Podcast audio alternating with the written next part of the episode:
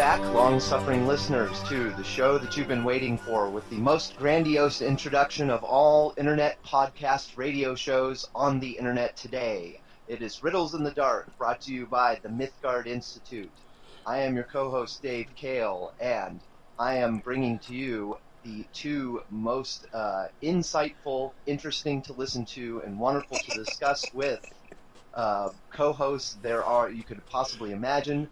Um, the illustrious Tolkien professor Corey Olsen and Trish Lambert, and now you will finally get to hear us dive into Desolation of Smaug. So let's just get right to it. Okay, good. One very quick announcement at the beginning is that we have a new feature on the Mythgard.org uh, website. Many people have been asking for and hoping for a chat window so that you guys can uh, talk amongst yourselves during the during the episode. Um, and we now have that capability. So if you go to the Riddles in the Dark page on Mythgard.org, um, it is Mythgard.org slash exclusives slash Riddles in the Dark. But if you just Google Mythgard and Riddles in the Dark, you'll find it. Um, in fact, I was delighted to see when I just Googled Riddles in the Dark this morning that our page was the third on the Google list, actually. Um, oh, awesome! Which, given the fact you know that that's obviously the name of the chapter of Tolkien's book, I thought that was that was that was pretty cool. So anyway, um, if you um, if you Google Mythgard and Riddles in the Dark, you'll find it. And then on the bottom right hand corner of that page is our new chat interface. So click on that and you can enter into the chat with anybody else who wants to. So um, so we have that new feature, so I hope you will take advantage of that. And uh, uh, and and now we'll begin on the other. Um, okay, actually, that's the only announcement I had here at the beginning. So, what we're wanting to do Let's face to it, people people would much prefer to be talking to each other than uh, listening to us. well, you know, exactly. we will we will carry on talking and provide a background, uh, uh, you know, to the chat that you guys can have Background there. Well, and actually, I guess the chat is up uh, 24 7, 365. So, like, if somebody, if two people wanted to listen to the podcast simultaneously, you know, then they could get on the chat room. That's right. Asynchronous riddles yeah, in the dark chatting. Why not? Absolutely. Absolutely. You just want to randomly decide to hang out in our chat window and chat with people, There you're you absolutely free to do that. Yeah. okay. Um, what we're going to do today is we're going to follow up. You know, last week we had uh, a very theoretical discussion about uh, you know reactions to the films and about uh, you know. Things to do and not to do. And by the way, can I just say that the more I have thought about our crit fiction discussion, uh, the the happier I have been with it. I, I am I am just uh, I've had some really great exchanges from. Uh, with listeners who have been talking about it on Twitter, especially, um, and uh, you know there there there seemed to be a lot of people who have who have really kind of resonated with that concept, and I, I just I, I, I the more the more I've thought about it, the more useful I find it. So I just I just wanted to kind of um, mention that again because I, I, I- I think that that's really useful. But um, today we're going to go and we're going to we're going to do some more specific analysis. We're essentially going to do in practice the kind of general thing we were talking about last time. We said last time that really the only fair way to discuss these things, um, rather than just getting bogged down in the similarity in the sort of the superficial similarities and differences, even where the superficial differences are profound, um, is to really compare the cores. Trish was quoting the letter where uh, where uh, uh, where Tolkien talks about that about you know the, the importance of of an adaptation being true to the core. Uh, of the original, and so our question is basically, what is the core of the original, and or and and and and what really are the thematic cores of the desolation of Smaug. And I would emphasize cores because, you know, to try to take either the film or the book and just sort of try to condense it into one, uh, you know, singular theme or idea. Um, is uh, uh, obviously, I think, too much of a simplification. I mean, I, I, I couldn't point. I mean, I've thought a lot about The Hobbit, of course, and I, I, I couldn't point to like one single thing which represents the core of, of, of The Hobbit. And I think it's you know even you know sometimes people will quote Tolkien's words um, when talking about the Lord of the Rings or the Silmarillion or any of that stuff and say, well, Tolkien said that the major theme was death and mortality, which he did say that several times. Um, but one thing I would recall there is that even when Tolkien talked about that, um, he immediately qualified that, or not qualified that, but he immediately almost, well, not exactly laughed at himself, but he almost made light of it by saying, you know, the he he said the central theme of the Lord of the Rings is mortality, and then he adds. But really, that's just as much as to say it was written by a human. you know that. Is, yeah. You know, basically, the point that he makes is that you know, on some level, all works of art by human beings are interested in mortality as sort of a central thing. That it's it is it is it is a deep core interest of all mortal beings, um, and so therefore, of course, it is a major feature of the Lord of the Rings as well.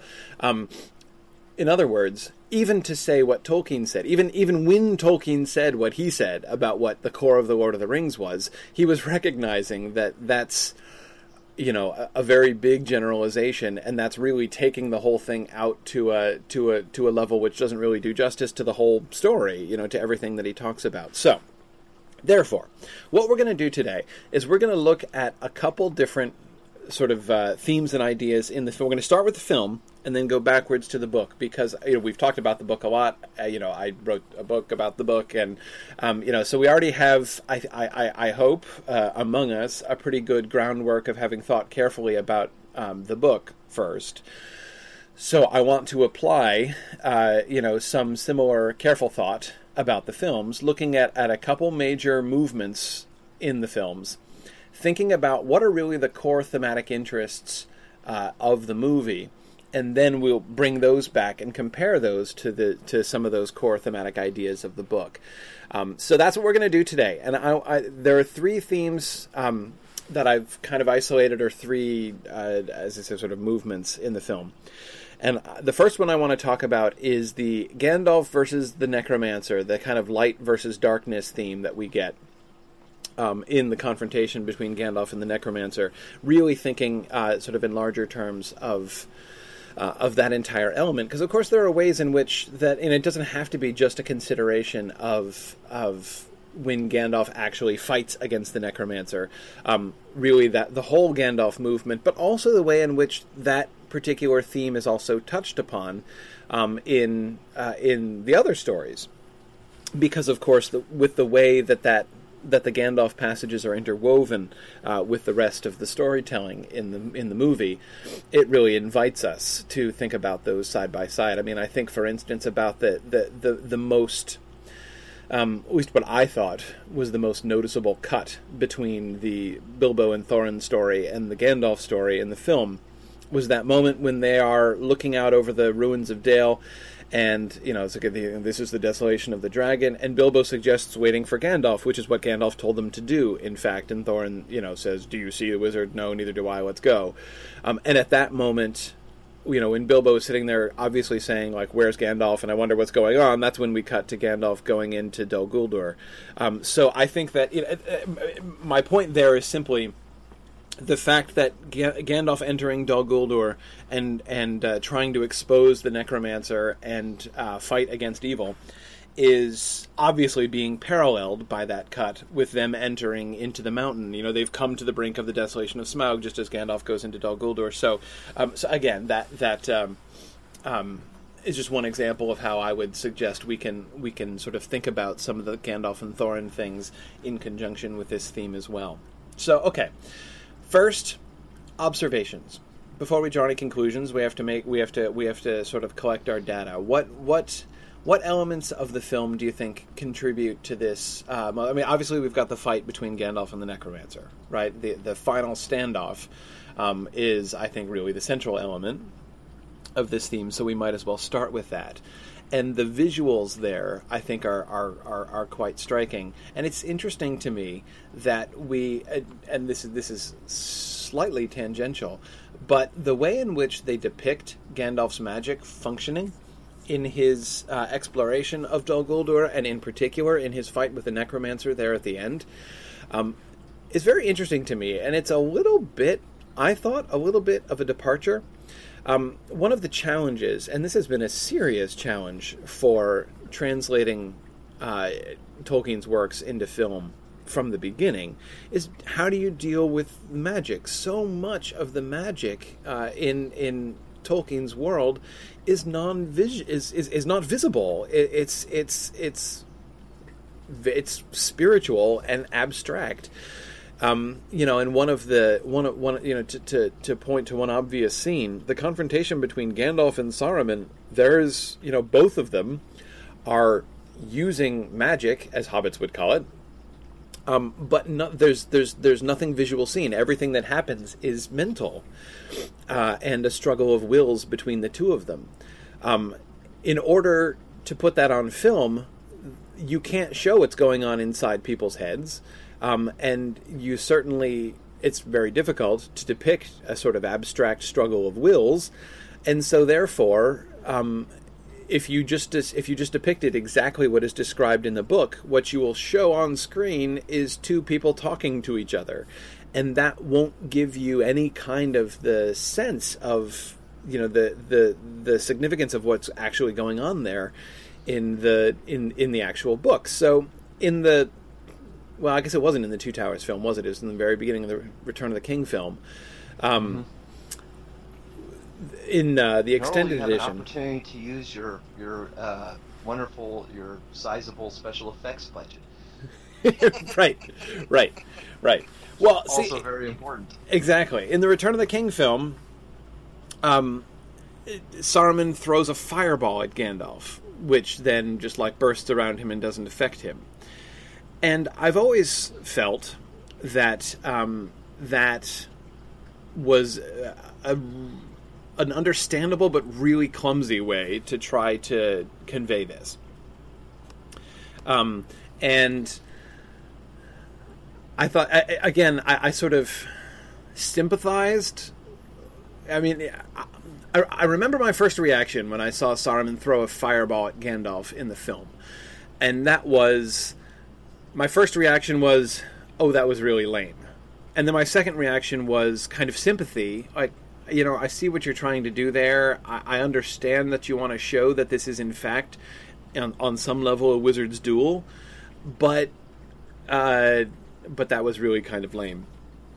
Um, and uh, I, um, I think that it's interesting that they went in a different direction in the Desolation of Smaug when they were trying to show a magical confrontation between Gandalf and the Necromancer.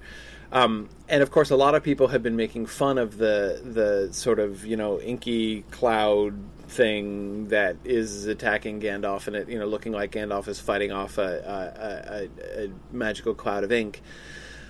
But I mean, what is clearly being done there is sort of showing the conflict between their wills in a way which is visible and I actually found it less uh, irritating than the fireball, even though it it, it it it runs the risk of being a lot more hokey than even what he did in the Return of the King.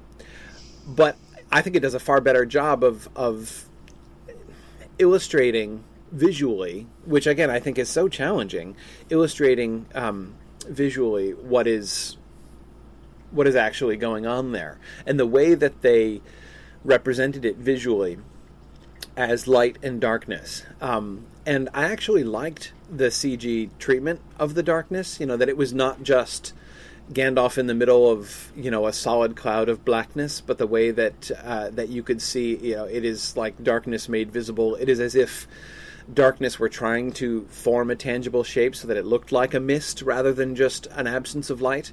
Uh, you know, this sort of positive mist of darkness that is trying to encroach upon Gandalf, and which he is beating off with uh, with the light, and you have this, you know, this pure sphere of light around Gandalf, which, um, which you know, the darkness is trying to close in on. Um, you know, again, there there there are lots of critiques one could make on a purely visual level. Um, you know that, and and and it's easy, I think, to laugh at the visuals in that scene. Though again, I don't know how I would do it. Uh, I, I don't know how I would do it better. I didn't really. I mean, for me, the um, there's two things about that scene that evoke for me the Lord of the Rings movies. And I'm just talking movies here. I'm not talking books. Um, what you're talking about, I think, is, and I can't remember if Cate Blanchett says it in the prologue, but the whole thing about once the ring was cut off his finger, he couldn't take, you know, corporeal shape.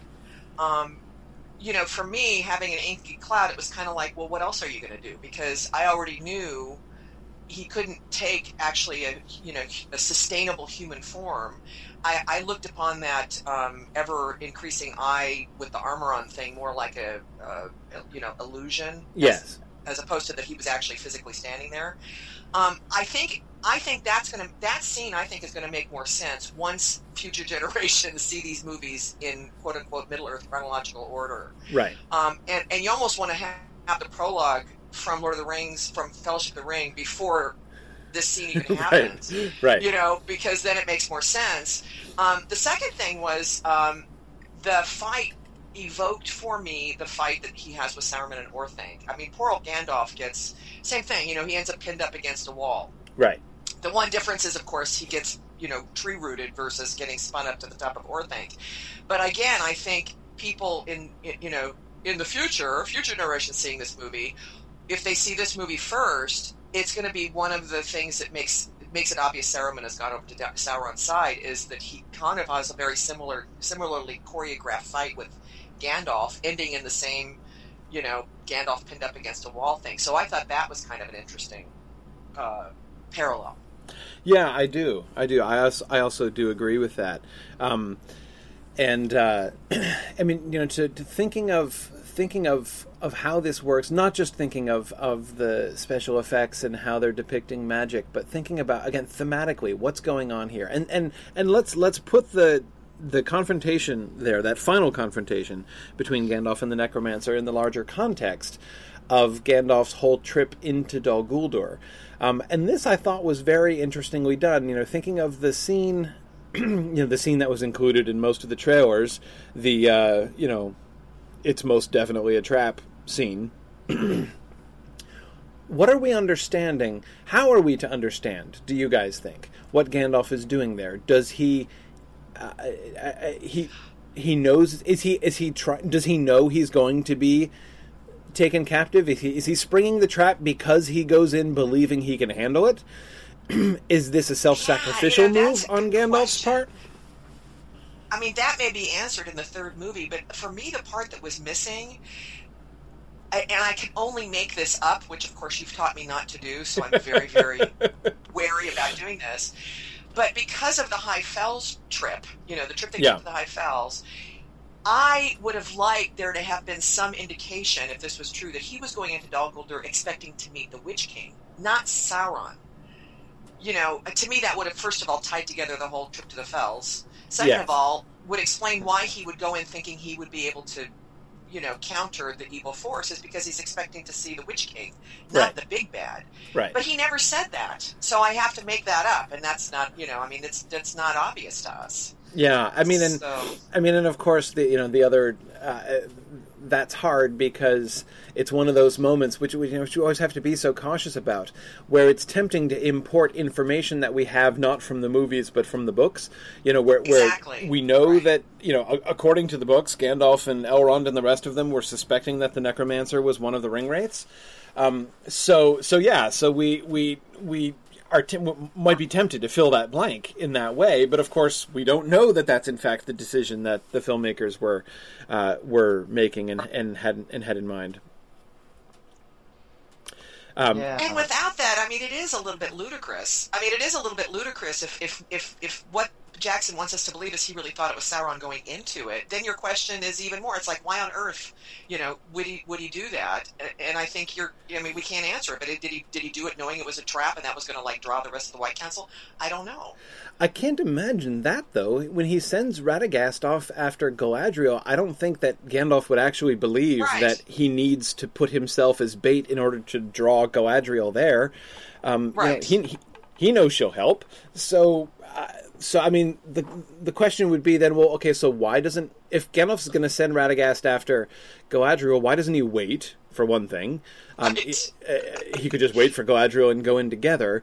Um, uh, is and it's uh, you know I'm kind of hoping f- uh, well of course I've talked about this many times. I'm I I, I am coming into the uh, period of waiting for the extended edition of the Desolation Right. of Smaug with the hope that we're going to get about an hour more footage. You know, because like when I when when I add up the total number of things that I trust, assume, and hope we're going to get learn more about in the extended edition, the list gets very long. Actually, so And not uh, just an hour more footage, but an hour more footage of actually useful information, not Right. naked dwarves, not Right, you know exactly. marketplaces, stuff like Yes, yes, yeah. No, I do have to say the, the extended edition of the of the first film was very disappointing in that way. But sorry, Dave, go ahead.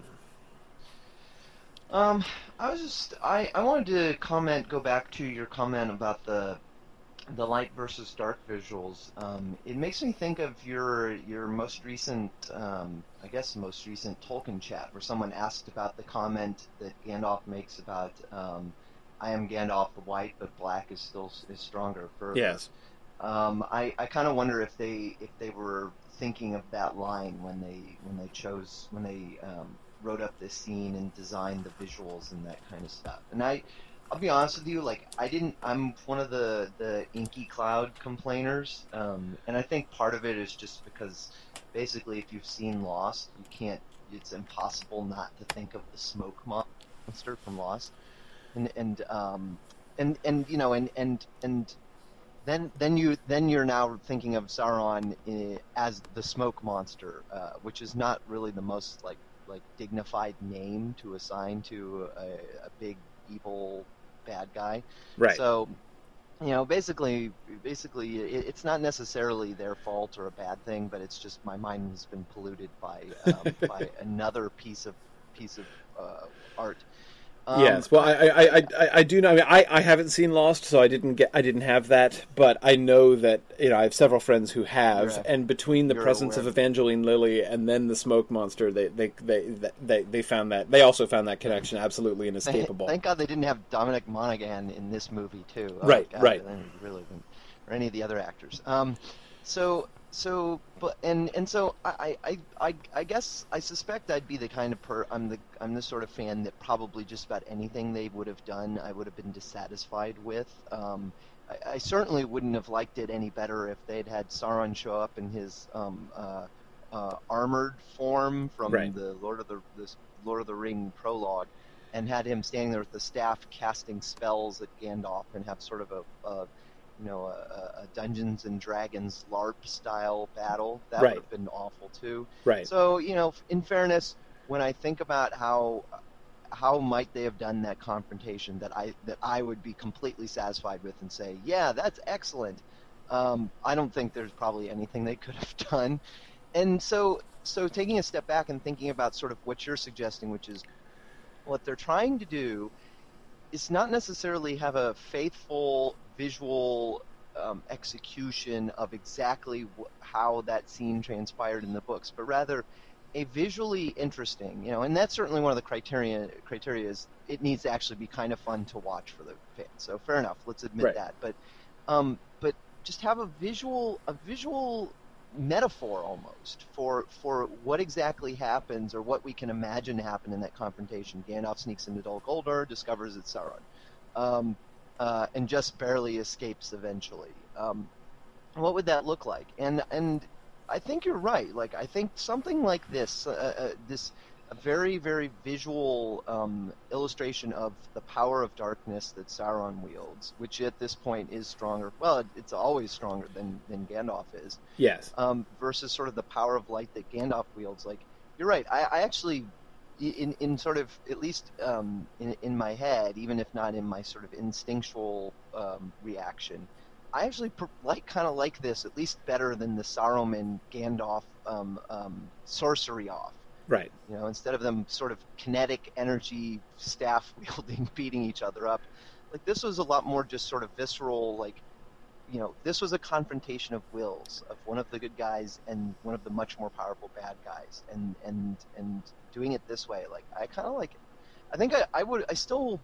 I think what I would have liked is if Sauron had been sort of a figure wielding the dark instead of him being the, the inky smoke monster thing, like you know, being sort of the vague, uh, necromancerish shadow type thing, kind of like he was in the first movie. But but still, at the end of the day, it, it is kind of a nice visual representation of how these sorts of confrontations go down in Tolkien. That it really is a struggle of wills. Yes. So, um, Yes, and and as to that last point, um, I suspect based on the the very slight reveal of the shadowy, vaguely humanoid figure that we got in film one for the Necromancer, um, I'm perfectly willing to believe that that's actually happening. But but he's dark and in the darkness, and therefore not visible. So all we see is this is you know just as with Gandalf we see his, the white light emanating from him, so we see the shadow, which is, I presume, emanating from and not, in fact, identical with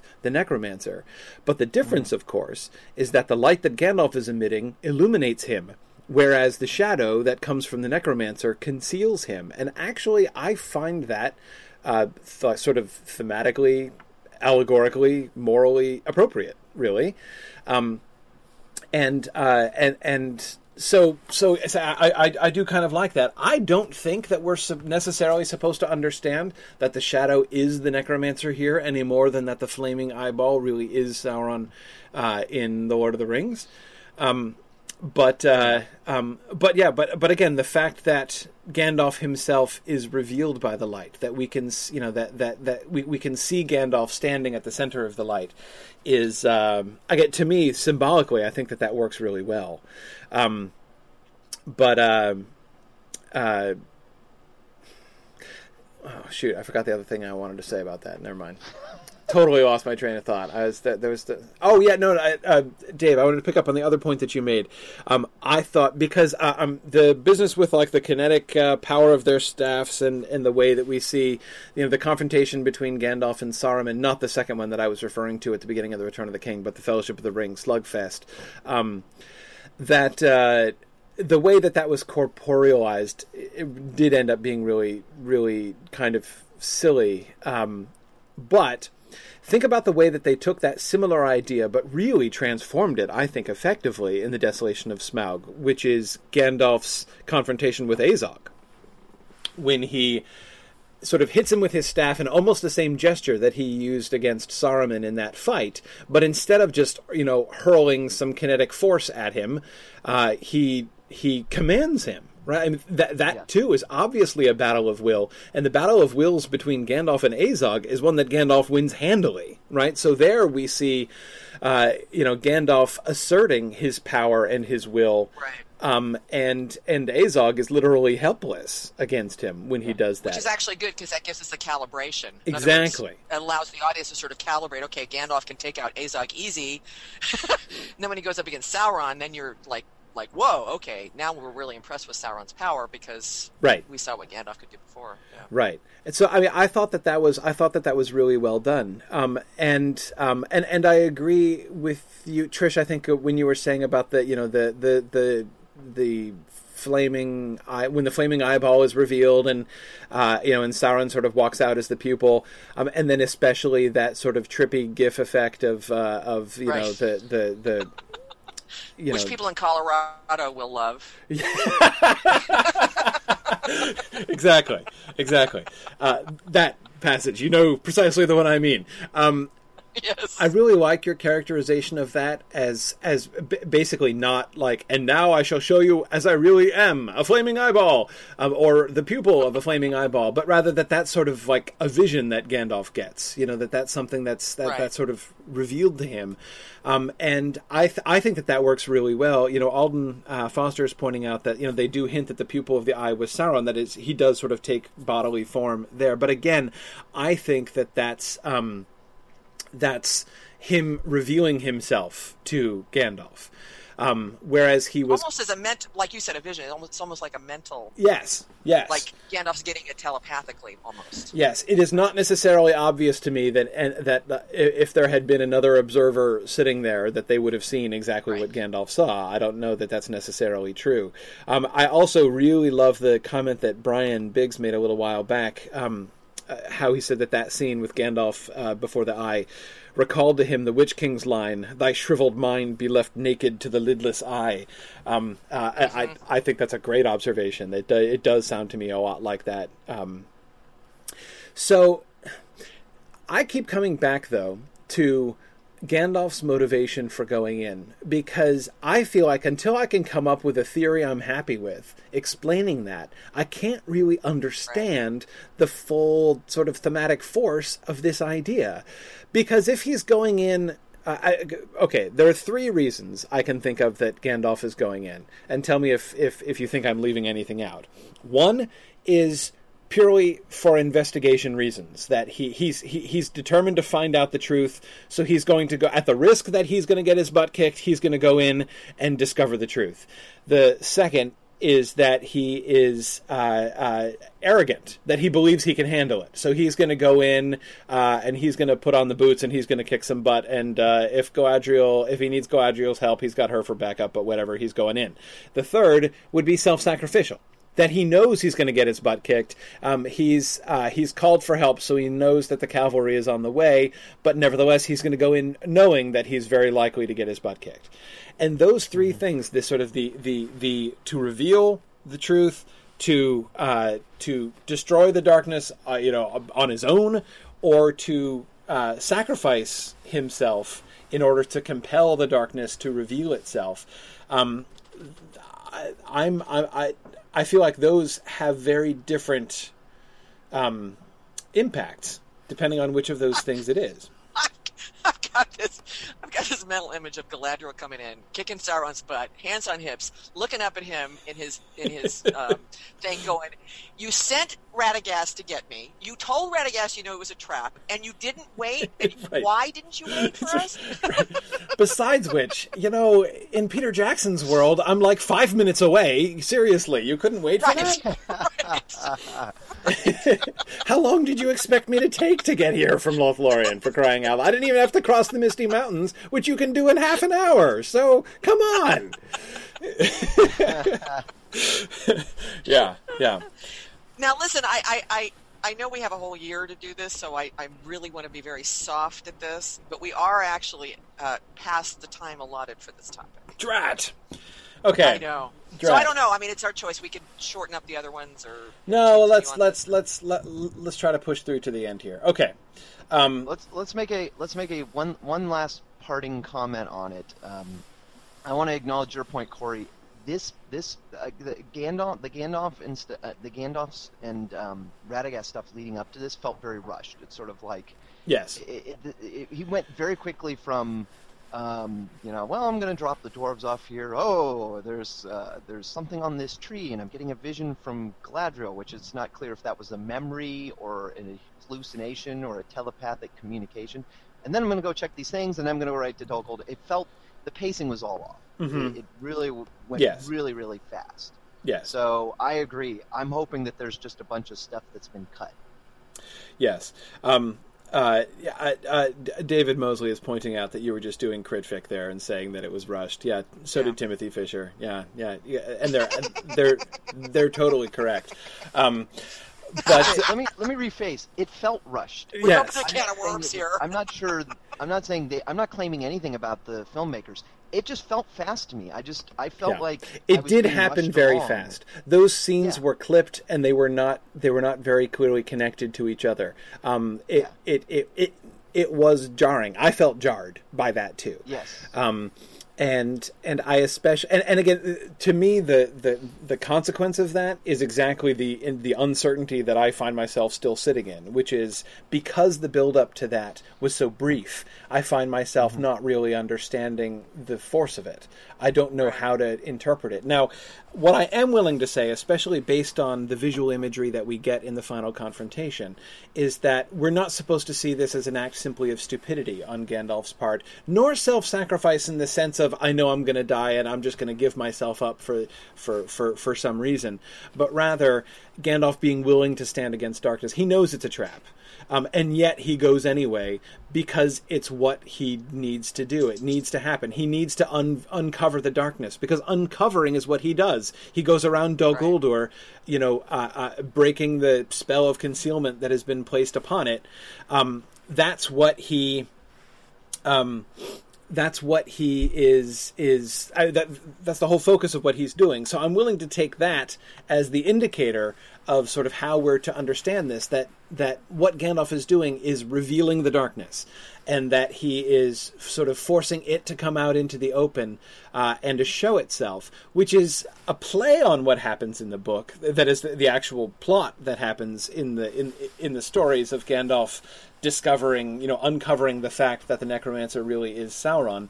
Um, but uh, but it, it, kind of goes a little further than that because it's not just an investigative move on Gandalf's part. I, I presume, based on the very brief descriptions we get of this uh, at various points in Tolkien's work, that Gandalf was never discovered, that that that Sauron was never the wiser, that Gandalf was there. Um, uh, but of course, like that, what Scott that, says. Scott says. Scott says, "Reveal yourself. Don't make me sing." That's right. That's right. So, and and, well, I'm th- thinking somewhere between the two. You know, Yeah. the, the two, of the three choices you gave, I'm thinking between the second and third. I, I, I hate to attribute arrogance to Gandalf. I just, Right. you know, I just can't do it. But I do think maybe he was taking a calculated risk. yes, I think he was gambling that whatever power was at Dol Guldur was something that he could uh, contend with. So that he knew going knowing, knowing it was a trap, but that he felt up to the task, right, and that there was a risk that maybe a small risk that maybe you know, right. Or at least if if he was going to be overwhelmed, he need he had to risk that anyway because he needed Right, because right. e- even even knowing that Galadriel is coming, um, Right. basically either he is able to defeat or drive off the darkness himself. Or he will force the darkness to reveal itself, and thus better equip Galadriel to handle it when she comes up. Um, I'm holding out for. Uh, we'll we'll res- we'll get a new uh, an additional option once we get more material. yes. Well, though to me this fits in with uh, with other themes that we see and other things that we're about to segue to talk about. Um, you know, uh, Tauriel is all about confronting the darkness and standing up to it, um, and uh, going to find it at its source and revealing it. Um, and Thorin also is not content to cower on the the the slopes of the mountain and let Bilbo go in and do his separate investigation. nicely done, So nicely done, Thank you, Professor. thank you very much. So I would, I would, I would therefore say that this kind of, uh, you know, revelation, both, uh, not just standing against the darkness, but this proactive standing against the darkness, this seeking out in order to reveal and defy the darkness, um, does, in my mind, count as a much larger theme of this of this story. Now, briefly, because uh, we, I do, we really do want to get to other things, um, but but I but we can't go off without comparing it back to the book at all. I would say that theme is not in the Hobbit. That that's not something that the Hobbit as a book is really, I think, concerned about. Um, we don't get that kind of. We really don't get much of that kind of light versus darkness stuff going on in the Hobbit. I mean, there is evil, and there's it- it's a very it's very interested in good and evil and in moral choices and things like that, especially at the end. Um, it's less interested in um, in sort of light and darkness in that way and and and and standing against the darkness. I, I don't see that in the hobbit book. I, I do see that in the lord of the rings a good deal more.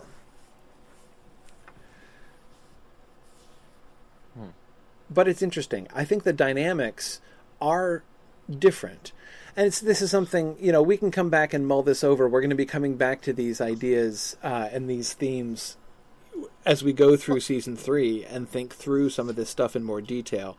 So it's okay if we don't resolve each of these themes today, but Let me make one. Uh, I, just what you made me think of when you were just talking about that is, I, I I think it's important for us to remember that the Hobbit, pre, by and large, is a pre on fairy stories story. It's a pre on fairy stories fairy story. right, meaning you know he had not really formed all of his final conclusions about well he actually didn't really finish formulating those until the 50s did he because the, the essay really got Right. uh, changed even from the talk so this was you know the hobbit was written back in the days when he was still reading you know um, the goblin, you know, Princess and the Goblin, and that kind of stuff. And uh, so that Smaug really is the big bad in the story. I mean, that's kind of almost like the traditional fairy story villain, right? Yes, yes. The necromancer is sort of like a side thing. So yeah, so when he wrote The Hobbit itself, it that just wasn't really a theme he was really focused that much on, right? Right. Versus Lord of the Rings was a different thing. Right, right. Um, and, I, and and I'm, I'm I'm saying light versus darkness rather than good versus evil because good versus evil begins to to become uh, to to sort of sound very trite and overgeneralized uh, from the beginning. You know, the light standing you know the the light standing against the shadow is something that does come up quite a bit uh, in the Lord of the Rings. Um, again, I think the dynamics are somewhat different. Um, but uh, um, but anyway, certainly this is something. Uh, but again, here here we get into the project that um, that Peter Jackson and company are doing, um, which is that you know it's not even it's it's not fair just to compare even the thematic interests of the film against only the thematic interests of the book because it is not only the published Hobbit, of course, that they're working with, um, and uh, so anyway we can we can we can kind of uh, we can kind of come back uh, and and as I say talk about this more uh, as we move forward. But um, uh, but but uh, anyhow, um, let's um, let's let's move from this to our next topic. Our next topic was Tauriel, and um, uh, and, and in particular the love triangle. I want to think about that a little bit more. This is, I think, more than anything, the single most off-putting for Tolkien uh, uh, purists and lovers. Um, the single most off-putting uh, theme of uh, of the of the film. Um, so I want to I want to think about that a little bit. Um, what do we see going on in the film? What are the dynamics of this story as it's told in the film? Um, and I think first we, you know, we have to start with the conversation that Tauriel and Kili have while he's in uh, uh, his comparatively luxurious prison. Um, and what do we see there? What do, and Dave, I know that you really like that scene. What is it that you tell me? What you think is most important about that scene, and and how we're supposed to be kind of taking it. Um, it's it's an interesting question. You know, actually, I have an anecdote um, uh, related to this. I was I was uh, rewatching this scene the other day since uh, Teresa has a uh, screener of this. I am able to to watch it on occasion, um, and uh, I thought I had caught um, this the screenwriters in a uh, trap because I I wasn't sure if the uh, the the Sylvan Elves, the, I believe Nandor is the correct Yes. term. Yeah. Um, I wasn't sure if they count as Eldar or not, and they had Tauriel talking about, oh, the Eldar love Starlight, and I was like, or love All Light, and I'm like, hmm, I think I caught them in a mistake that I can rail on them for. But no, in fact, the Syl- the Sylvan Elves do in fact count as Eldar. As Eldar, yes. Which actually brings up a really interesting question to me. Who, like, I'm just sort of amusing out loud, and we shouldn't get into this, but uh, who actually doesn't count as the as the Eldar other than Ael? He seems to be like the only person that I think you can like name and say like this guy for sure, not one of the Eldar. The um, Avari, I think. Yeah, Um, but we don't really ever. I guess. I, I thought all Eldar. are- So Eldar is not synonymous with human, then. I mean, in other words, like you With- know, you with use elf, human you mean, to. to Oh, apply to oh, all right. humans. Is it parallel I to it? uh, yeah, no, Eldar. Yeah, Eldar. I thought the Eldar were the first children of Iluvatar, so that would be any elf, wouldn't it? there is there is a distinction that's introduced that like basically only the three peoples that set out on the journey are called the Eldar. Um, uh, Yeah, even if you walked five feet, you you get to count. them. right, right, and no, and this is true. I was actually Dave. I was thinking because I remember I remembered I you saying back. And, that. I gotta go back and read the beginning of the Silmarillion again. Right. All right. I I was I was I was recalling Dave. You're you're making this comment or asking this question before, and when we were reading Unfinished Tales, um, I think it was Saeros uh, who is one of the Nandor um, in the Turin story. Um, oh, uh, he is. I. I think he was referred to as one of the Eldar at one point. So I was I was I was I can't put my finger on it right now, the exact passage, but as I and I can't quote it off the top of my head, but I remember reading the Turin story and and thinking of you, Dave, and thinking, oh wait, wait, here it is, Nandor as Eldar. There it was. Um, uh, so uh, so yeah, yeah, yeah. Um, Aha. so Now no. So she does count. She is officially Eldar. all right, fine. Yeah. So anyway, but Well, I'm relieved to I know that the scriptwriters didn't get caught on such a simple thing. Yes, thank God. Yeah, then, we would, then we would have just gotten sidetracked with complaining about that the whole time. Yeah. yeah. Um, That's right. So I, I don't know if I can put my finger on exactly what it is I liked about the scene. Maybe maybe just because I found it to be a welcome respite in the um, the the the the sort of uh, um, the constant barrage of action scenes. But, right. Right. Um, but I think it also it felt it felt authentic. It felt very you know apart from my suspicion that they screwed up the elves. Um, uh, it felt Tolkien-esque in a sense. It was a little more. It's, it's not the kind of dialogue he would write, um, but but it still felt Tolkien-esque. It seemed like the kinds of things characters might discuss. Um, it's something that that it's a, it was a place where they, they innovated, where they changed, they, they added their own material, went in a new direction.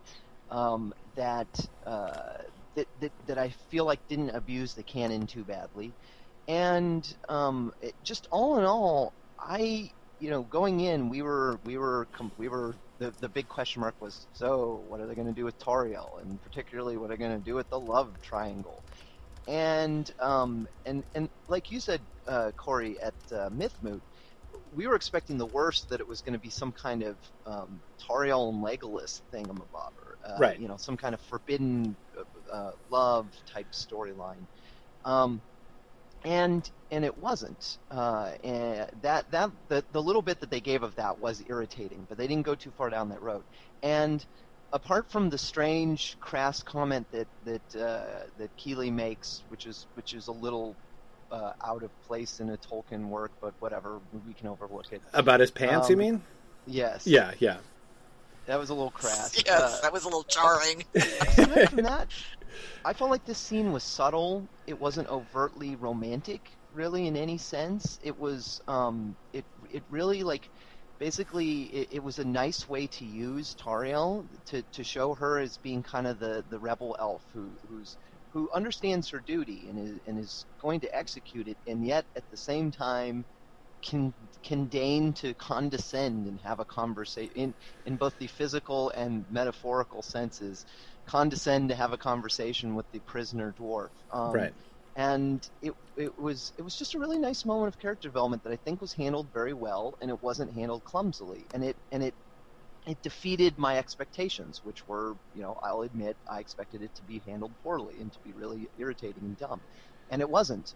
And for me I think it really set up the potential to do some really interesting things in the third film when we get to the uh, siege of the Lonely Mountain Yes, yes, yeah. Um, you know, Dave, I want to pick up on what Yeah, you said about that. seeming that seeming like a very kind of Tolkien-esque scene. I agree. The way that that seemed, the, the the way that that scene gave me that impression was, it is it is a scene more than any other moment in the film. I thought.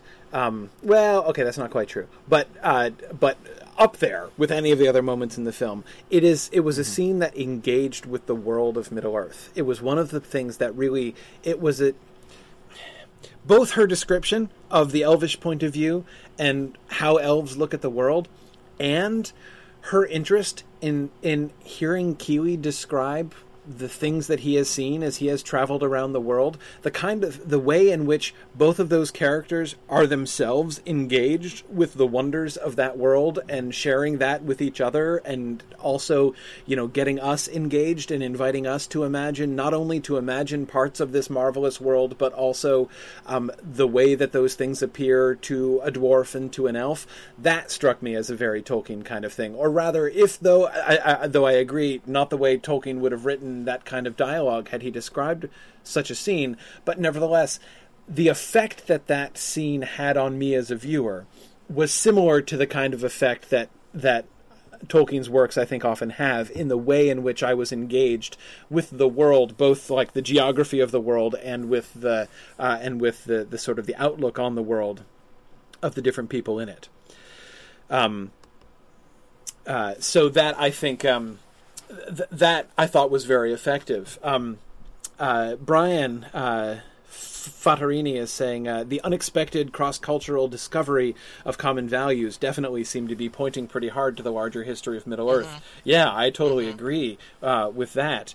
Um, and uh, um, and I, I also I like the you know the specific observation that Scott Farmer makes. He says I thought it was quite interesting that to a dwarf starlight seemed a cold light. You know, and again thinking that uh, you know from people who spend their time underground, um, you know that they would not really appreciate it. So the fact that you know here is an elf trying to say you know yeah I, recognize that you don't understand the stars, that you don't really think about the stars. Uh, let me let me share with you what it's like to to to be out with the stars, and yet um, the the way in which that was handled, where of course one of the main things that Tauriel is interested in is just to hear his stories of the world because she's not seen that much of the world. In fact, she has lived for goodness knows how long here in the Elven King's halls and in the Elven King's realm. Uh, you know, this woman might not have stepped foot outside of Mirkwood in a thousand years. Um, and even the fact that she's one of the Nandor, that she's one of the Sylvan Elves, um, she is much less. Tra- I mean, her people. I, I, I don't know when exactly Tauriel was supposed to have been born, um, but uh, but her people anyway have have uh, quite likely been living in Mirkwood ever since the you know the Eldar passed west over this way. You know she she is likely one of the one, you know descended from the people who did not cross and who did not ever cross the Misty Mountains.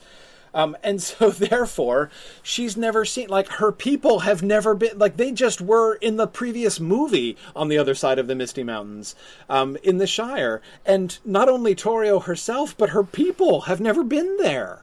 You know, uh, uh, Kili, for all the fact that he's, you know, hundreds of years younger than Tauriel, has seen way more of the world than Tauriel has.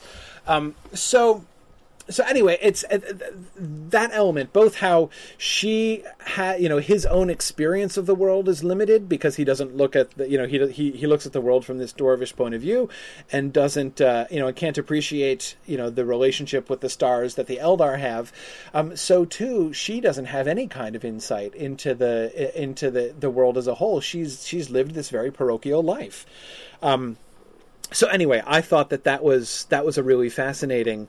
Um, uh, uh, Dime is reminding me that Legolas mentions to Aragorn that Eric, how Aragorn has seen so much uh, more of the world than he, even though Legolas in other places uh, lumps Aragorn in with the rest of the children that he's been traveling with. Uh, and, and, so. No one brings up a issue that I, I have. It, there seems to be an assumption that Tauriel is 600 years old.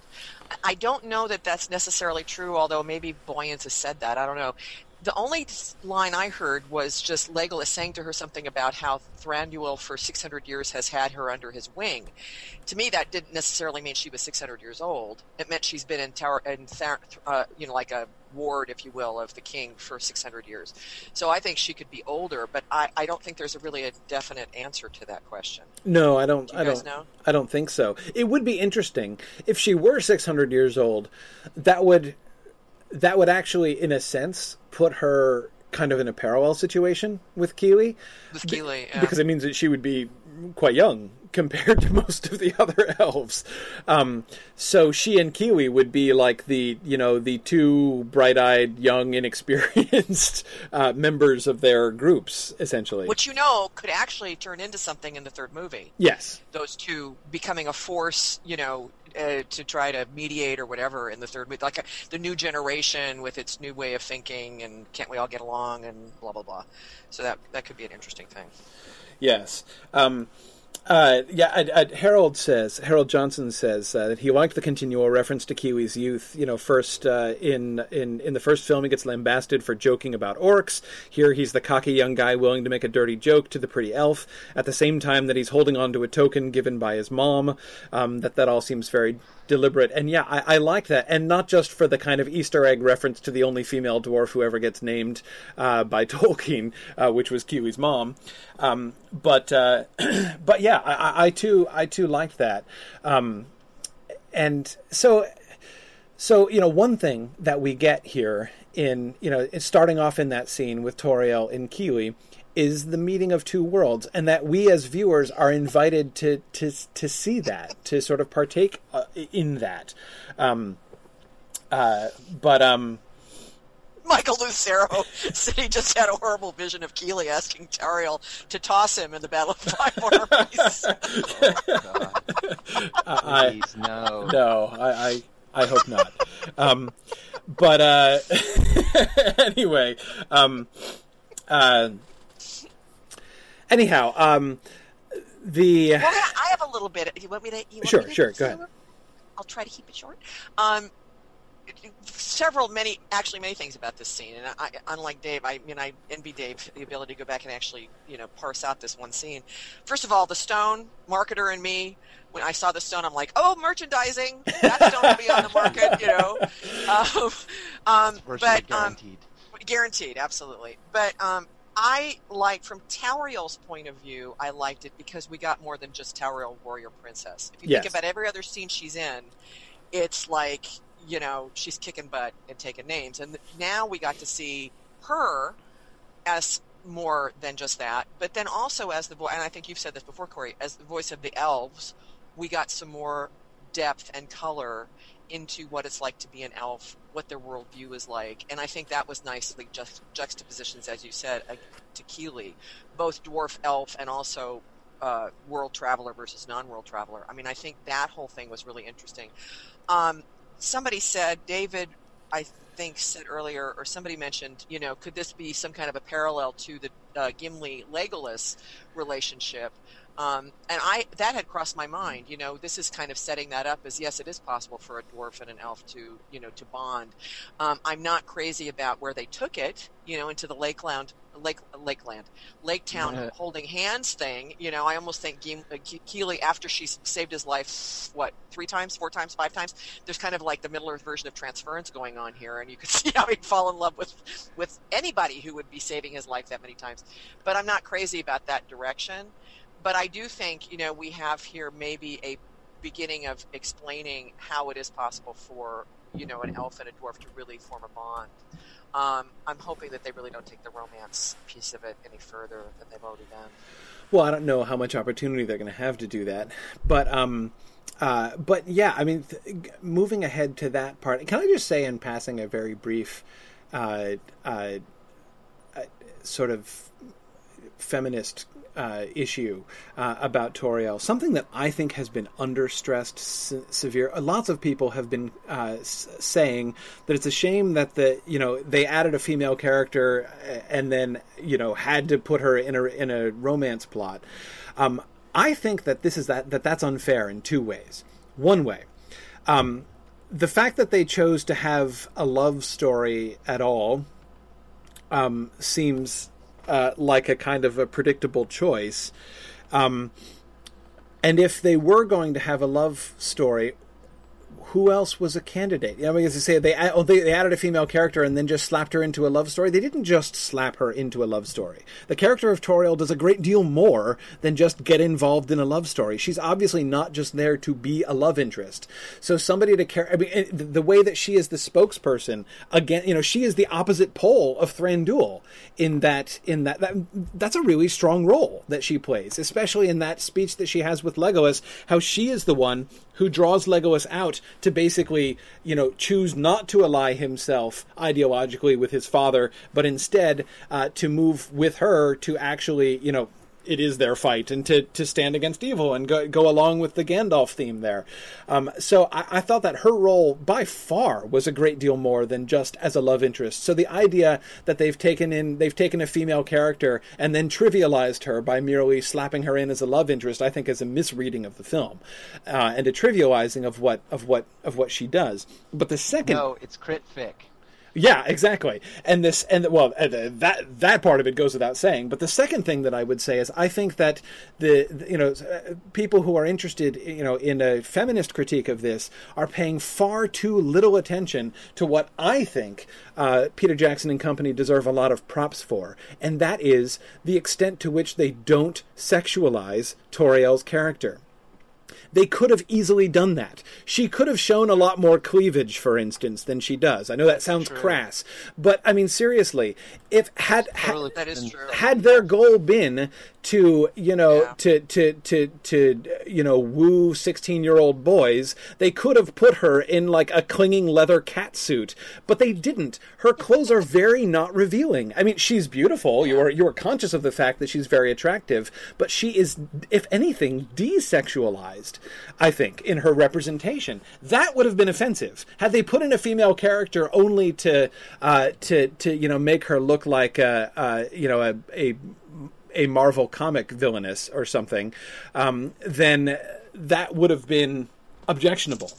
But here, I think Yeah. I, I saw anyway. I, I I think that uh, that this is this is one of the things that I sorry. So I just wanted to rant for a second at uh, two ways in which I think that the um, that that kind of feminist critique of Tauriel, I think, uh, is is is kind of missing the boat in a couple important ways.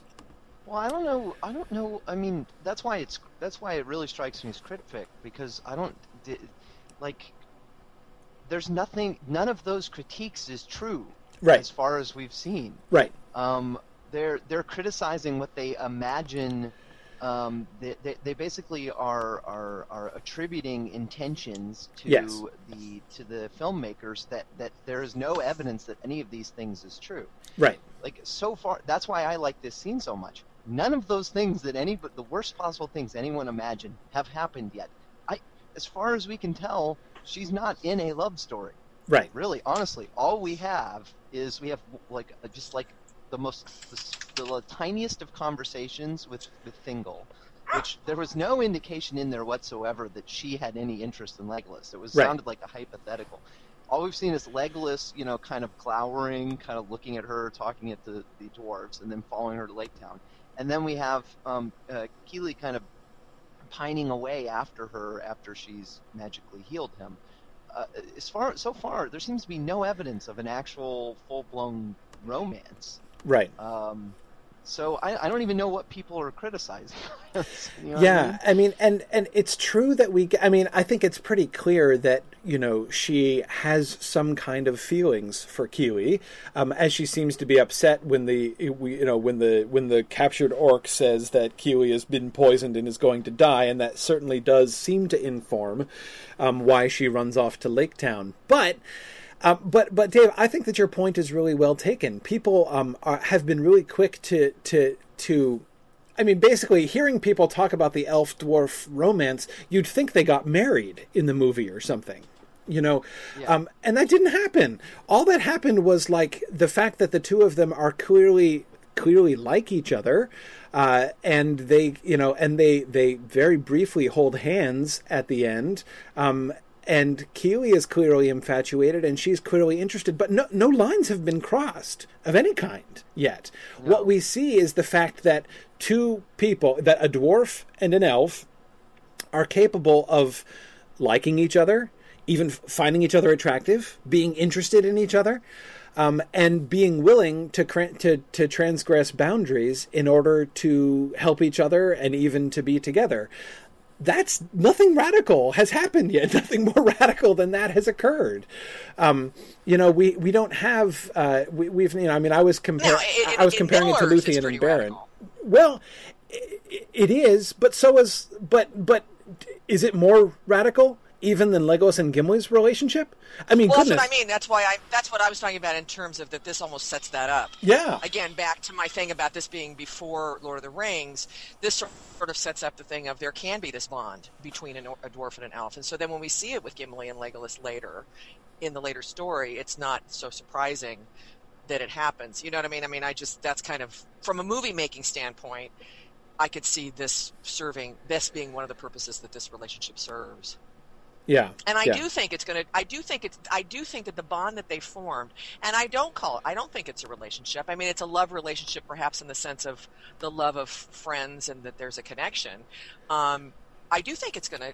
I, do- I do think something's going to come up that around this in the third movie in terms of their bond making some impact yes. um, in during the siege, maybe or something. Yeah, yeah, no, and and I mean, and I I I don't want to make it sound like I'm trying to all totally. That is, uh, all all of that is like it's still very as long as they stay if, if they stay sort of in the general vein that they're going in. I, I suppose I suppose that there probably is very little chance that we'll get get we'll make it through to the end of the film without some kind of like on-screen kiss or something like that. But but but you know, I I think I could even tolerate that if if they kind of stay in the general vein that they're in. Like it's not clear what is the nature of her interest in him beyond beyond curio- beyond curiosity uh, about this, you know, obviously she picked him out of all the dwarves because he is the most attractive. But nonetheless, it's fairly clear that, that, that her feelings toward him are bound up in her, her more general character, which is a person who's interested and cares about the outside world. She, yes, she's concerned about him individually when the orc makes that comment, but she's also concerned about the outside world. Yes. Given the comments that she's made about Legolas, she cares about, you know, not just staying within the borders and defending her realm, but like going out and, and, and getting involved. Um, she's non-isolationist. Um, she so so like it, it, I I don't think I think that the the there's actually minimal evidence for really really overt strong romantic feelings on her part toward toward him like I, none of it strikes me as is um, it, it's very you know what it feels like to me. It feels like um, Aragorn and Eowyn. Um, Eowyn. In fact, I would I would go so far as to say the Aragorn Eowyn stuff in the Two Towers irritates me far more than. This. Oh goodness, yes! Holy cow, yes! yes. But see, this is one of the things. This is one of the reasons why that thing at the end, when he's like, "Could she love me?" kind of thing at the end bugs me, is that I think it does take away from. Yes, it, I agree with that. It makes something so trite that it's actually something really deep. You know, this because I do agree with you guys. It's the bond between dwarf and elf. It's what you were just describing, Dave, about about Tauriel's you know larger view of things, and it's. I mean, there's a lot going on here, and I just felt like that little bit at the end where he's like, "Can she love me?" You know, just like took it down. Yeah, that it was just stupid. Yeah, so that that bugged me from that standpoint, not from like that there's like this love thing going on, but it just like it demeaned everything that had gone before almost. It That's did, probably and overstating it, but no, it, I, I I don't think so, and and I, I think that that was a bad line. Um, It was a failure in dialogue because it it was one step too far in making like he didn't have to say that, you know, as if we wouldn't have gotten it without that. You know, I feel like that that that was a place where they were just um, trying to, you know, make it sort of the one step more um, more explicit and more um, uh, uh, more more overt, which really did kind of wreck things. Um, yeah. and uh, um, so I, I- yeah, I, I I do think it would have been better because it does work in a more kind of mythic sense if you um, just leave it. That and I, I say mythic because it has the implications, you know, the connections of being able to um, uh, to serve as that that that that you know, basically the way that their their romantic relationship and I'm not trying to deny that they were romantically attracted to each other they obviously were um, but the way in which that serves as this almost kind of mythic symbol of these other things the way you know Trish as you were saying the way that it kind of fits together with all of these larger uh, ideas um, and becomes a kind of symbol for that um, and then that comment kind of brings it back down to the to sort of the crass and literal level. But Right. yeah, yeah. Um, Okay, ding, ding, ding. ding, ding, ding. Yeah, we, we were long past needing to move on about this, but um, but again, thinking of themes now. What what is the what is the, the core idea? I think that these ideas, this these sort of these willingness. The, the willingness to cross boundaries, the tendency towards um, sort of xenophobia that uh, that the elves in particular have, you know, th- with Thranduil as the chief representative of the one who primarily cares about his own people and his own stuff. Um, uh, the willingness to That is true. You do get that actually that that she does actually throw his xenophobia in a, even more of a contrast. Yes, yes. Than you would get without her. and sure. and yeah. the dwarves too. You know, I mean, uh, thinking Right. about the like the conversation between between Dwalin and Thorin about Bard. You know that they, they're obviously suspecting him just because he's human, and they don't trust him because he's not a dwarf. Um, and, uh, and, so and and and obviously, then you've got you know Thorin and his elf issues. Um, so th- th- there is a way in which a lot of the characters in this story are very happily prejudiced. That is, they're they're they're quite cheerful and unapologetic in their own racial prejudices, um, and.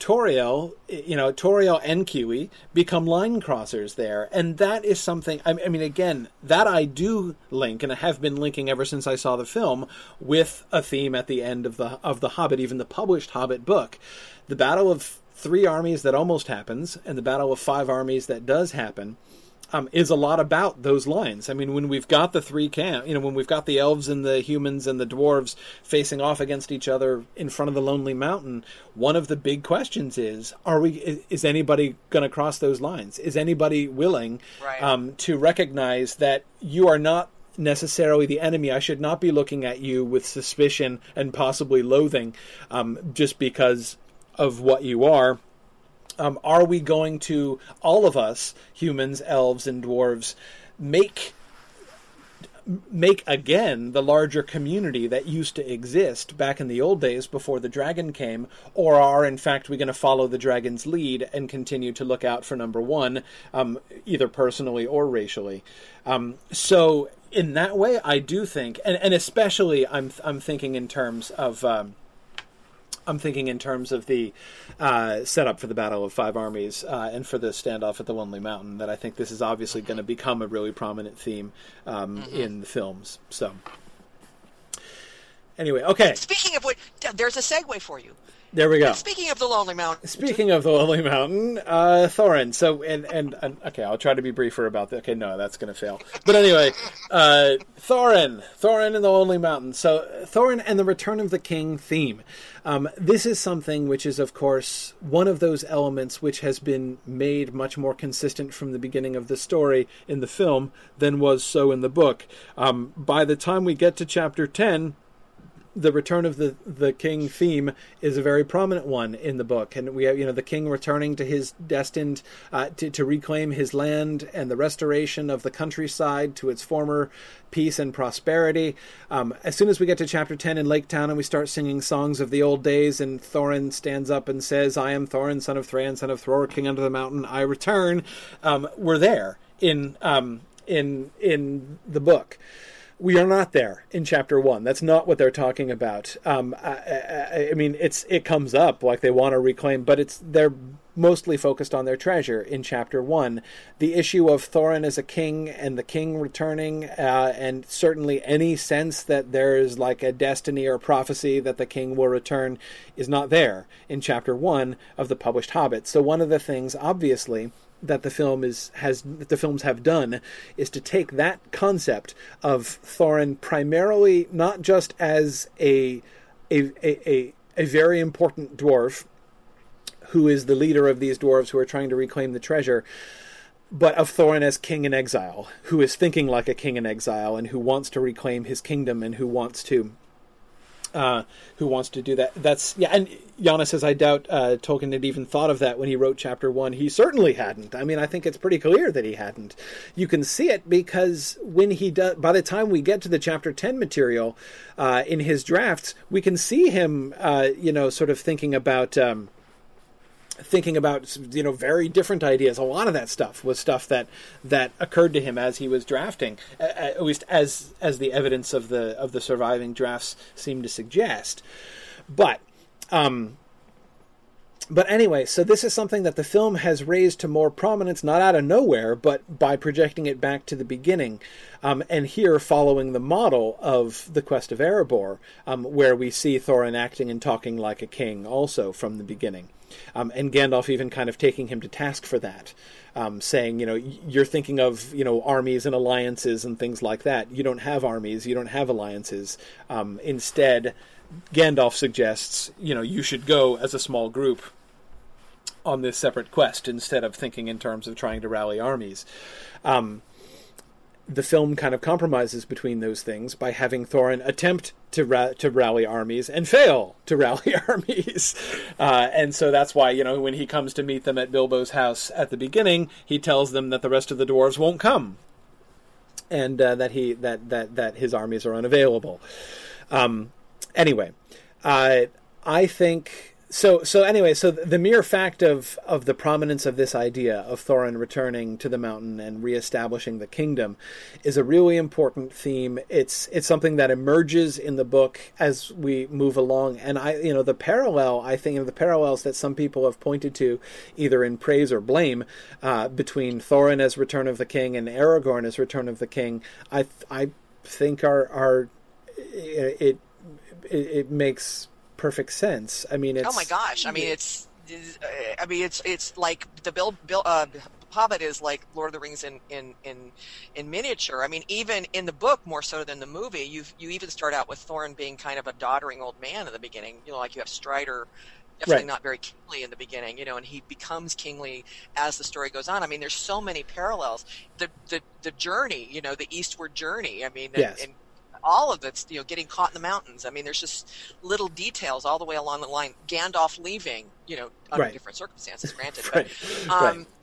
You know, there's so much, and I told you, I, I said to Corey before we started that I just am kind of, I, I scratch my head that there are some people that actually um, criticize the Hobbit movie for being like Lord of the Rings in this regard. Because my response is, well, yeah. right. Yeah. I mean, the books are. Right. Right. that's, that's something they got right. yeah, exactly. Um, uh, yeah, it, it is. It is something that they got right. And basically, Regardless, I feel like I like it. Huh? I, I actually, uh, in terms of on-screen stories being told, I like this one better. Uh, Thorin's a lot less mopey than film Aragorn. Yeah, yeah that's true. That's true. He's a lot I, more sure of his king, kingliness, isn't he?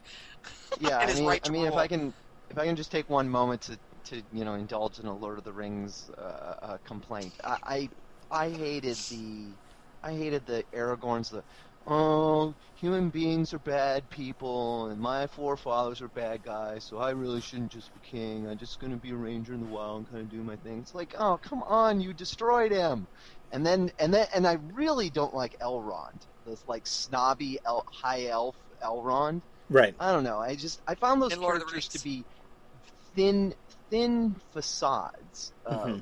Really thin, crappy represent. You know, just like like there's so much depth to both those characters from the books, and they just threw it all out and just did these really thin shell, stereotype, cliche characters. And instead, what we have here, which I think is much more effective, is a really, really nice story where Thorin yeah. is, is deep and conflicted.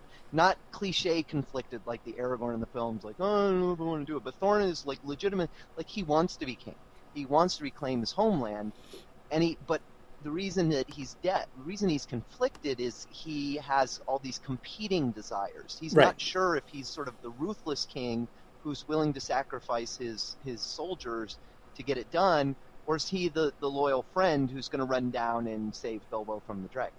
Did you like Elrond better in The Hobbit? Uh, he wasn't on screen enough to, to be sure, but he seemed like a happier guy in general. So I was, I was yes. with that. Much less cranky. You know, he certainly. was like, "Hey." Yeah. he was good times, Elrond. yeah, yeah, um, yeah, yeah. No, I, I, I do agree about the the story of Thorin, and I think that the way that you know conflicts in his character come in um, do make much more sense and and show him struggling. Um, you're right. The Aragorn in the movie sort of talks about human weakness, and he's all worried that he's going to screw up. But we never actually see him screwing up or anything. You know, it, it seems like he's just moping about it.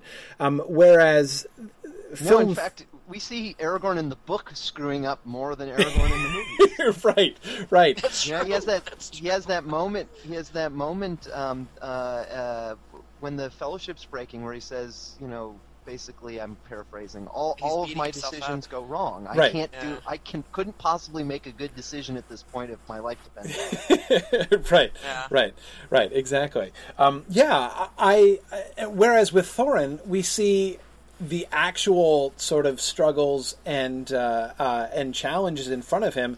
You know, is he going to be? You know, we have, as I was suggesting after uh, an unexpected journey, the the way that Azog serves as a foil for him. You know, the um, the you know crazy dismembered guy dedicating his life to vengeance. Like Thorin, are you going to let yourself be a crazy dismembered guy dedicating your life to vengeance? Is that what you're really about? Um, you know that combined with a conversation with Balin in Bag End where Balin's like you know you don't you don't have to do this. You've built a good life for us. If your concern is just providing for your people you know you've done that. Let's just move forward. It's it's possible. We could just move forward with what we have. Um, so um, I, uh, I, I I I I think that that's um, that that's really interesting the way that that's built up and then the way that the the dragon sickness stuff gets kind of worked into that through the second film i think becomes really interesting. And we'll, we'll focus on those things a little bit in more detail uh, you know as we go on to talk about thorin more throughout season three. Um, to me the biggest place where this became an issue in the desolation of smaug was in thorin's invasion of the mountain and confrontation with smaug.